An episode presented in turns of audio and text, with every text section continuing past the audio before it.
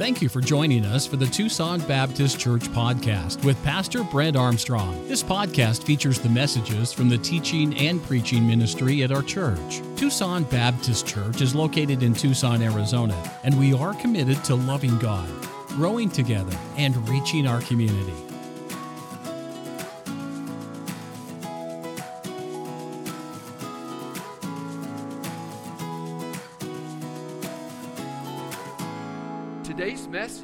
Know Jesus Christ as personal Lord and Savior, applies to you.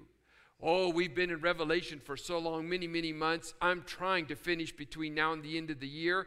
Um, and uh, if the Lord will let me, I'm going to try to do that. But uh, we're, we're, we're preaching through the book of Revelation, verse by verse, um, word by word, where necessary. And um, the last several weeks has been really arduous because, it's, it, because we've had to preach and explain what's going to happen, and we're not going to be a part of it. Well, at least I'm praying you're not going to be a part of it.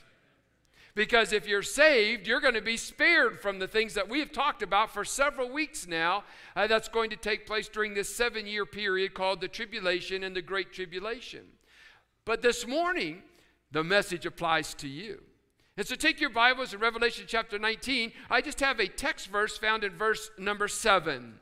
And that is uh, in anticipation about what we are going uh, to look at this morning. Here in verse 7, we find a command, a, a, a promise, uh, an anticipation. The Word of God simply says this Let us be glad and rejoice and give honor to him, for the marriage of the Lamb is come, and his wife hath made herself ready.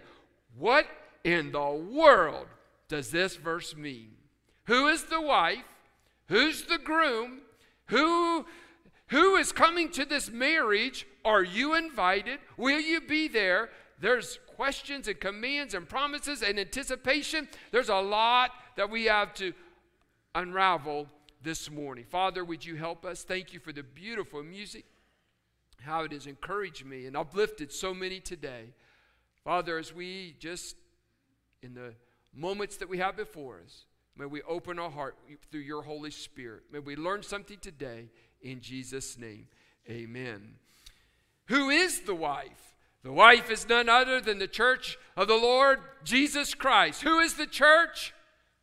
We are the church. And God chose the institution of marriage to illustrate uh, that glorious moment when we become one with the Lord Jesus Christ. And the Bible here specifically terms it, calls it the marriage of the Lamb. Now, weddings are thrilling. We have some weddings that are, that are happening very shortly in our own church. And it's exciting. I think we have three or four weddings that's going to happen over the next two months. It really is a beautiful time. It's, in, it's, it, it's with anticipation that uh, the man and the woman look forward to being married, and the family looks forward to getting rid of them. And so it's just, it's awesome about the things that are about to happen. Listen, uh, weddings are beautiful, stories are told. Uh, I've seen every type of thing happen in 160 plus weddings that I've officiated. I've seen people pass out. I've seen tears. I've seen laughter. I've seen wedding cakes drop. I've eaten cold food. There's been lots of things that's happened at weddings. But weddings are meant to be beautiful.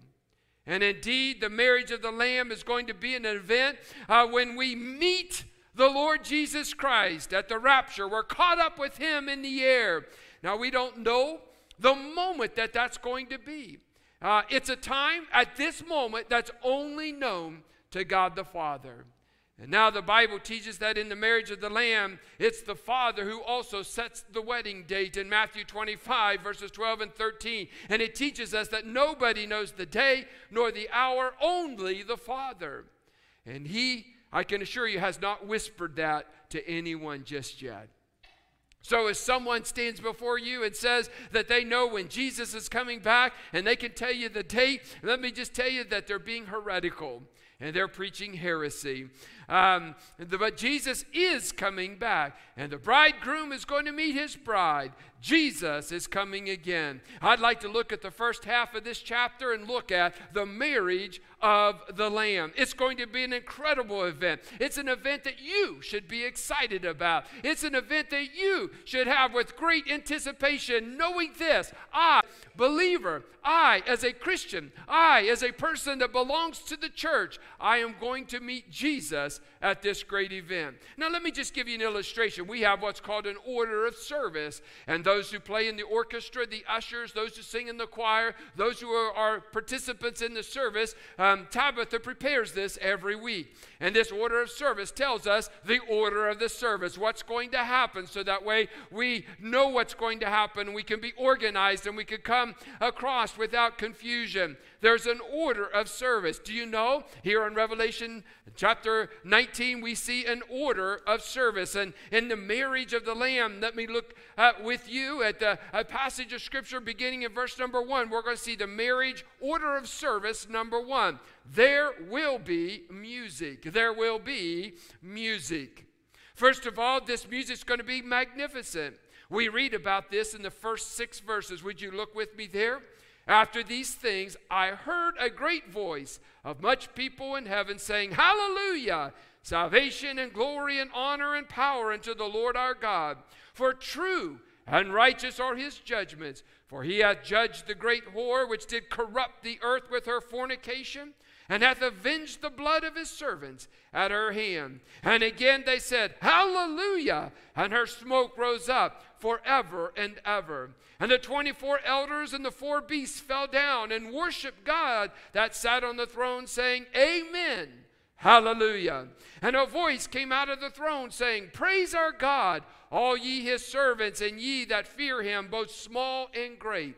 And I heard, as it were, the voice of a great multitude, and as the voice of many waters, and as the voice of mighty thundering, saying, Hallelujah, for the Lord God omnipotent reigneth.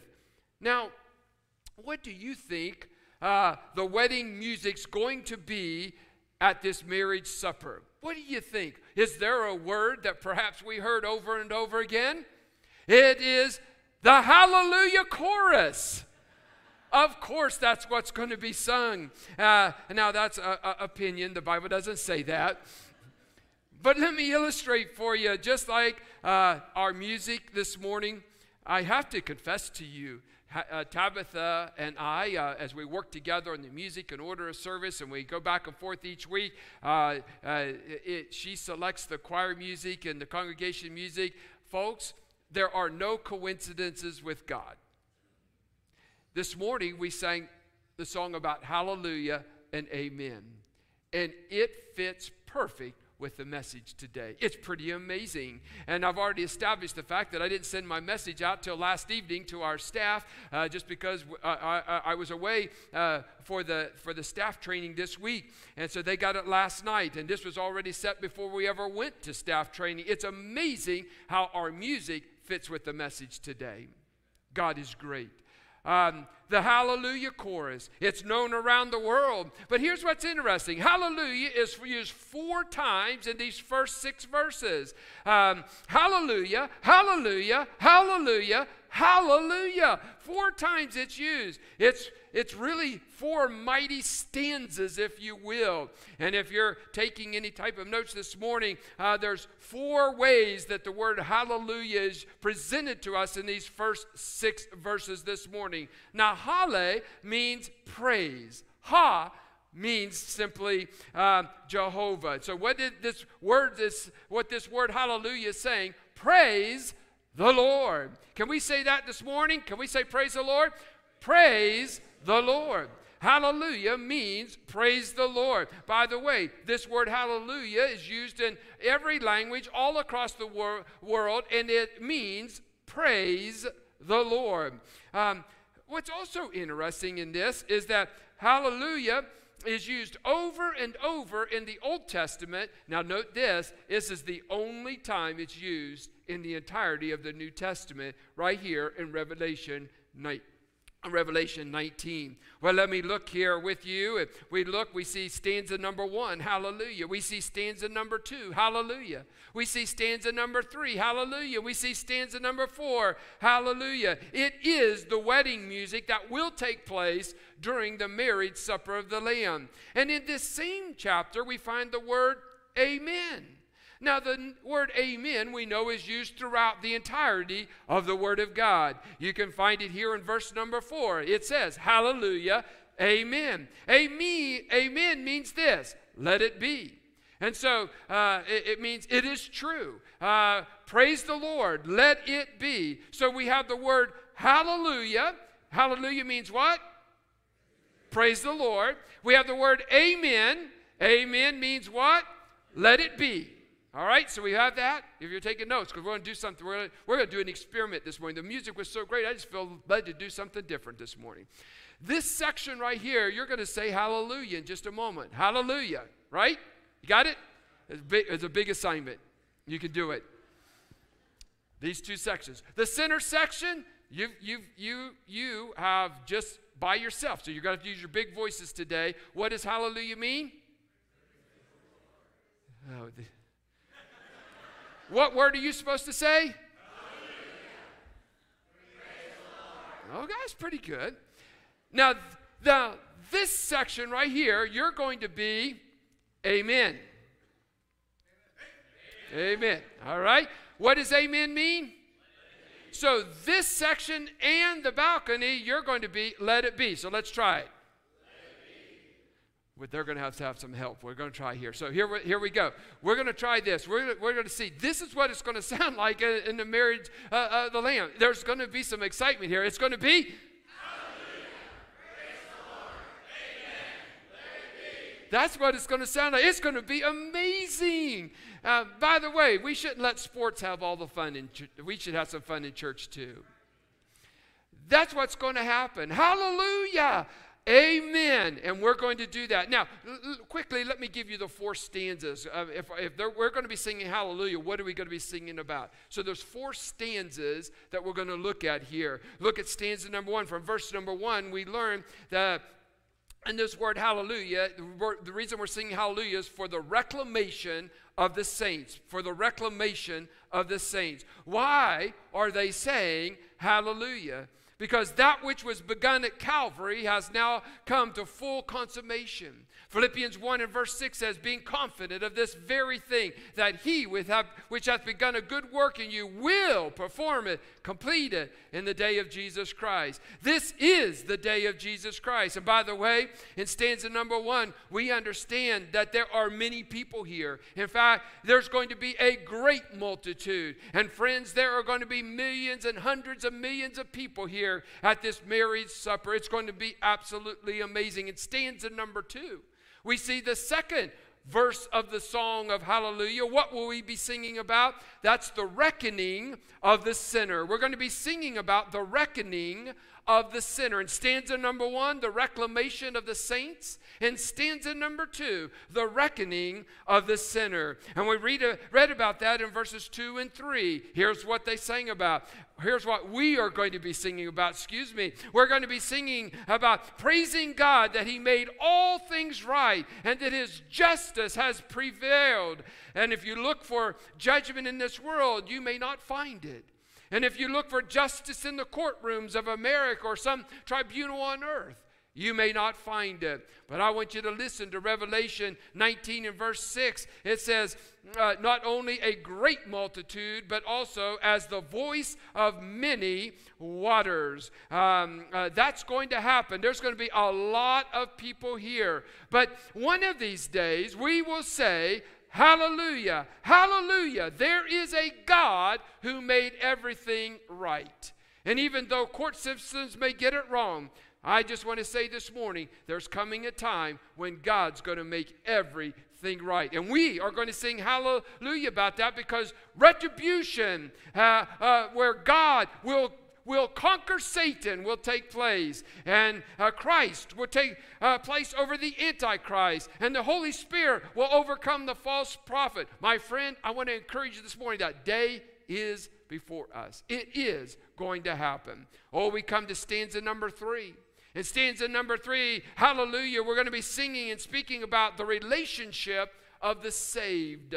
The relationship of the saved. We read about this relationship in verses 4 and 5. What is our relationship? Here is our relationship. He is God, and I serve Him. Do you know what the Bible says in that dear beloved Psalm 23? The Lord is what? My. The Lord is my shepherd. I shall not want. It is personal. It doesn't say that he is a good shepherd. It does not say he is a great shepherd. He is both a good and great shepherd, but personally, he is my shepherd. And we can sing about that. Our God, He is my God, and I am His servant, and, and I am His, and He is mine. Why shouldn't I shout hallelujah when I see what He is going to overcome? Oh, there's a fourth stanza of this song, Hallelujah, that we're going to sing. The fourth stanza or the fourth hallelujah is the reign of our Savior. The reign of our Savior. This comes to us from verse number six. Think about it. The Bible says there's going to be a great multitude. What is the voice of a great multitude? I was thinking about this. What's the nearest thing that we can think about as the voice of a great multitude? Well, perhaps we could think about our worship service this morning. Wow, didn't the choir bless us this morning? They were a blessing. And then we joined them, and, and there's hundreds and hundreds of people singing together. What a great voice. But that doesn't quite seem enough. Well, what if we were to take the largest stadium that we know of and we were to put 80, 90, 100,000 people in it? And we were to, to sing together and we were to worship together. That certainly would be amazing.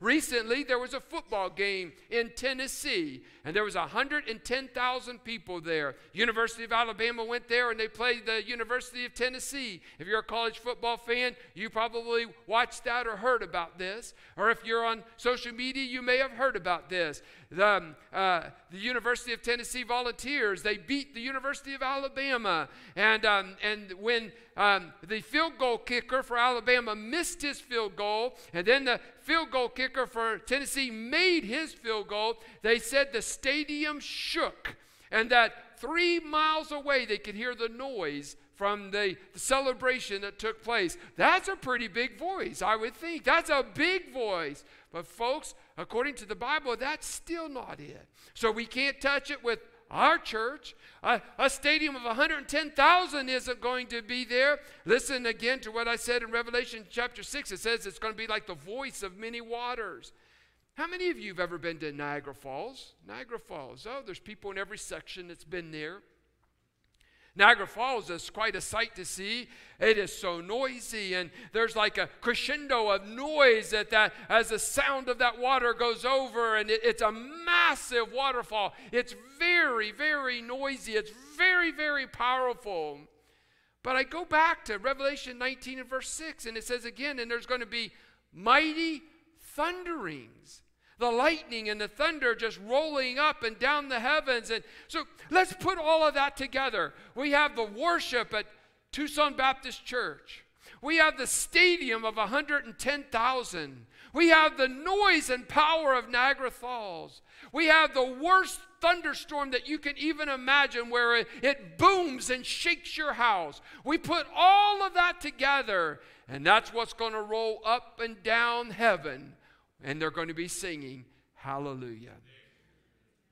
I can't wait. I'm like ready. I want to hear that right now.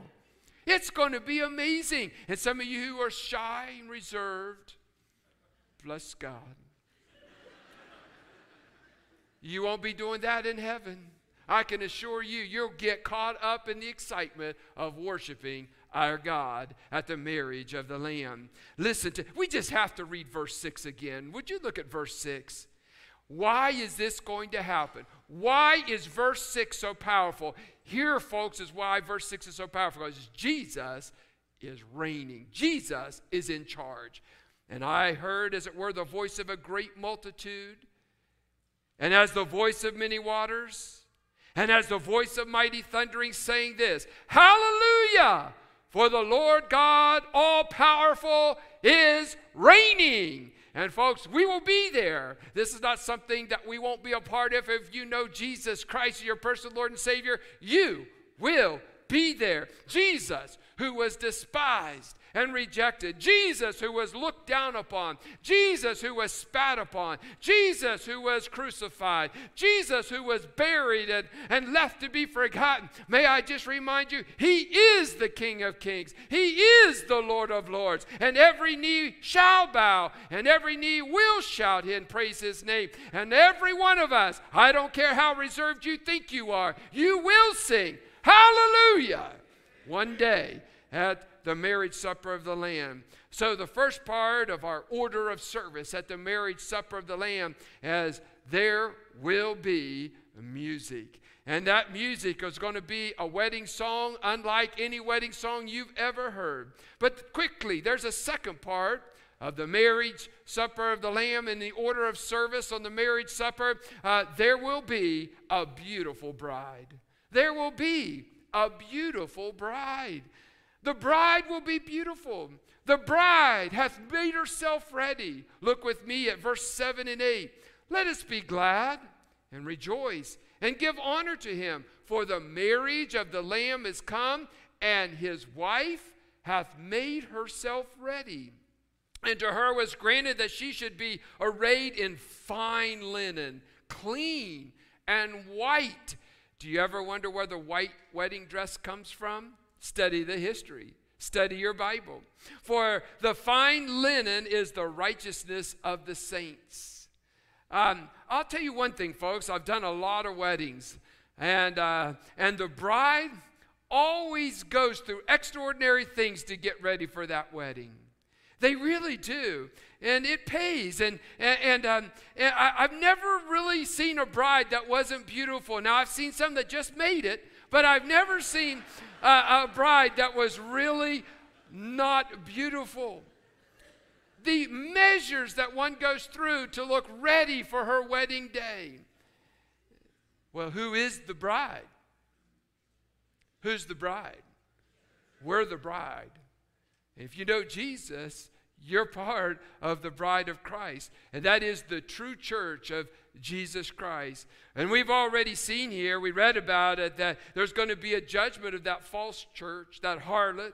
And now we are be, now we are being presented to the Lord Jesus Christ. And yet, folks, don't, don't miss this. We're not yet married to him. The wedding is yet to come. It hasn't been consummated. The best is yet to come. 2 Corinthians 11 and verse 2, Paul was writing to the Corinthian church and he says, For I am uh, uh, jealous over you to the church uh, with godly jealousy, for I have espoused to you one husband that I may present you a chaste, that means a pure virgin to Christ. The true church is the dearest object in all of the universe to our Lord and Savior. Don't miss that. We're important to Him. We, we know that from human experience uh, uh, that Jesus is madly in love with His bride. And He hasn't met the bride yet. He's in heaven, He's waiting on us. It's about to come. There's anticipation. Jesus can't wait. Have you ever seen a husband and wife that's madly in love with each other? I mean, one starts a sentence and says three words, and the wife finishes the sentence. They know each other so well. They just love each other. My friend, we are the bride of Christ. There was an article in a newspaper of a couple in Lexington, Kentucky, who had been married for 83 years. Think about that 83 years. Folks, when we get married to the Lord Jesus, may I just share something with you? It's for all of eternity. It's going to be for as long as you, in your finiteness, can imagine. Revelation 19 and verse 7 says that the Lamb's wife hath made herself ready. Now, you know, we have to ask a question How do we make ourselves ready? Could you say, I know with absolute certainty I'm ready to meet the bridegroom. You may be visiting with us and you've never heard the beautiful gospel story.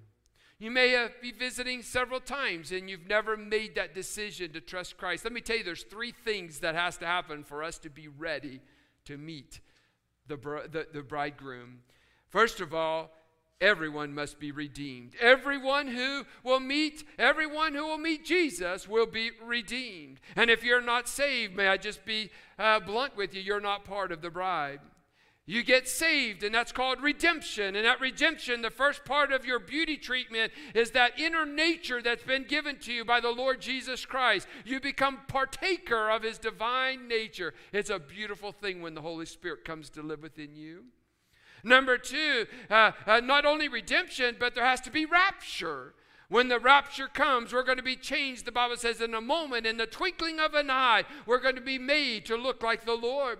And so, all of those sinful proclivities of this old sinful flesh uh, that we bear along is going to be left behind. I'm so thankful that that sinful nature will be left behind, aren't you?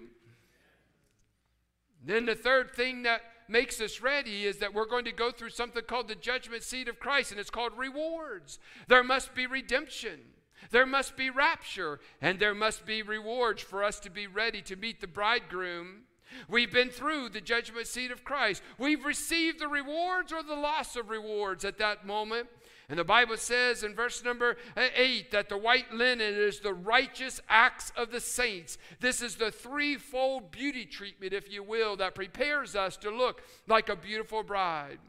I heard of a man who tried to deduct his wife's beauty treatments on his income tax report. The IRS challenged him and said, Sir, you can't do that. And he said, Why not? It was a total loss.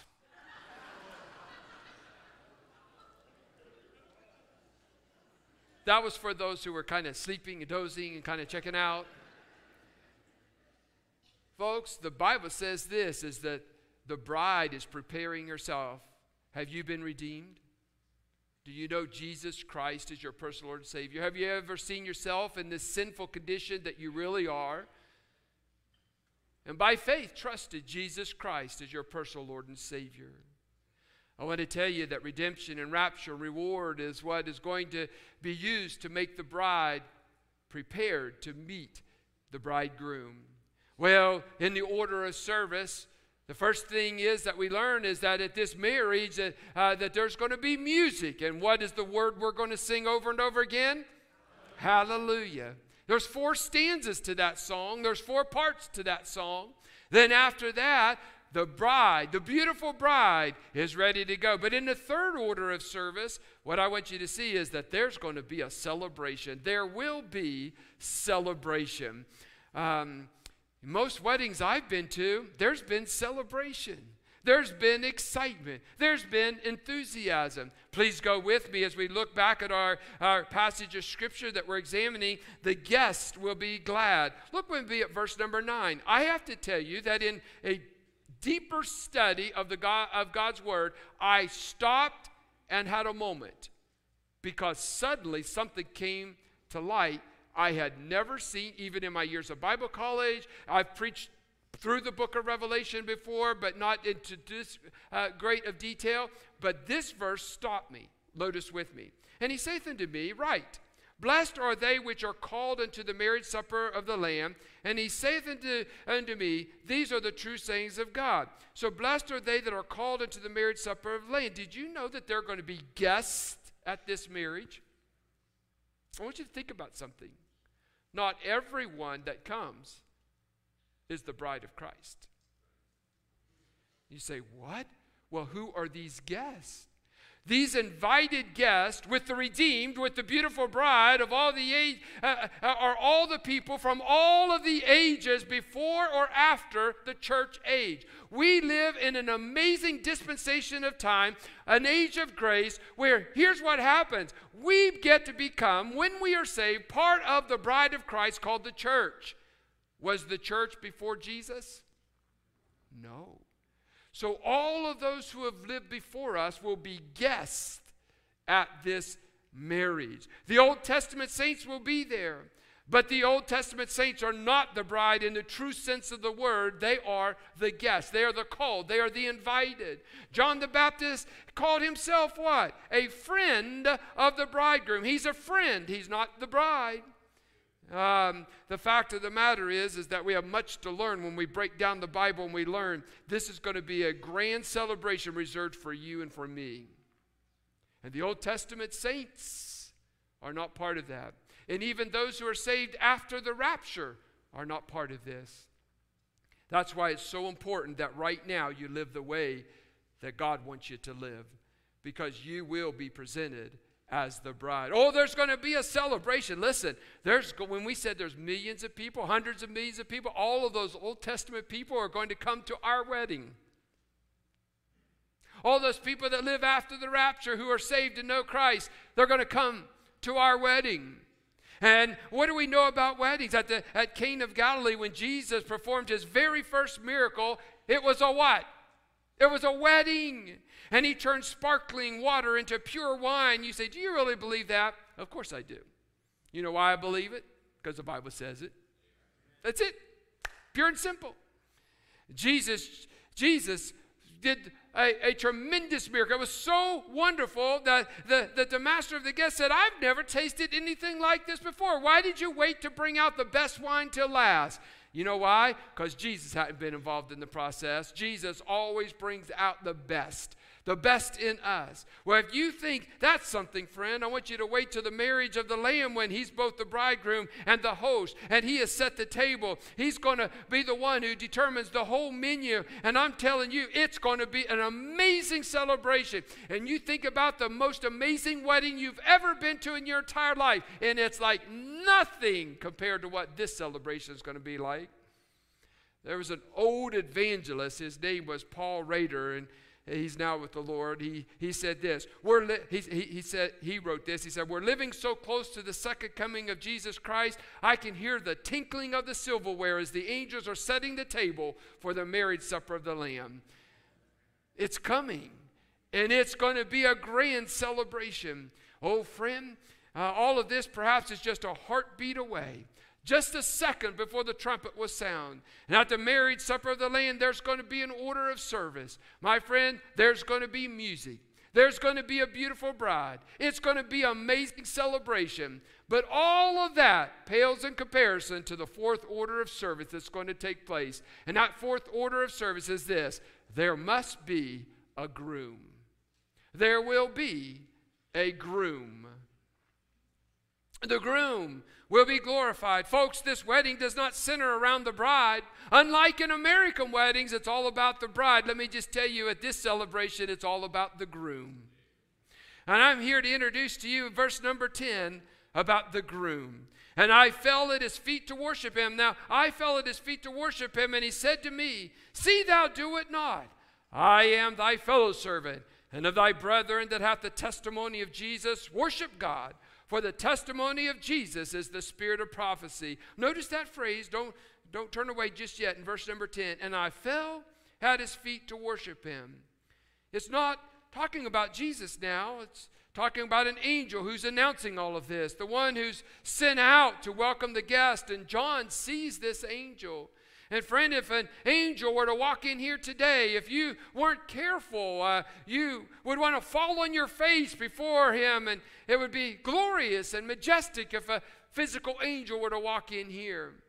John, this is really fascinating when you study the Word of God.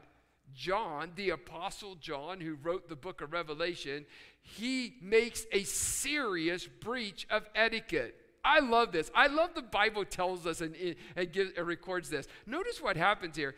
He, John is transported. He's seeing into the future. He's been given the task of writing what he sees in the future. He's given the task of using language that was 2,000 years old, where they didn't even have the expanded language uh, that we have today the words, the vocabulary, the sights, the experiences. And so John is there. He's trying to write, he's trying to record in the language and the experiences of 2,000 years ago so that we can understand uh, today. He's at a wedding the angel comes in, who's a messenger, and John sees him in all of his majesty and all of his glory and all of his radiance. And here's what the Bible says John falls down at his feet. And the angel says this it, it's in there. Look at it. Hey, buddy, get up or we're both going to be in trouble. That's what he's saying. I'll be in trouble for letting you. You don't worship me, you'll be in trouble for doing it too. There's only one to be worshiped. And in this verse, he says, the only one to worship is God. Get up off your feet. You're worshiping the wrong person. Um, I want you to listen to me carefully. Understand what I'm about to say over and over again. In the Bible, you will uh, you find out that uh, people worship God. But isn't our New Testament, uh, excuse me, isn't our Old Testament filled with people who are always worshiping idols?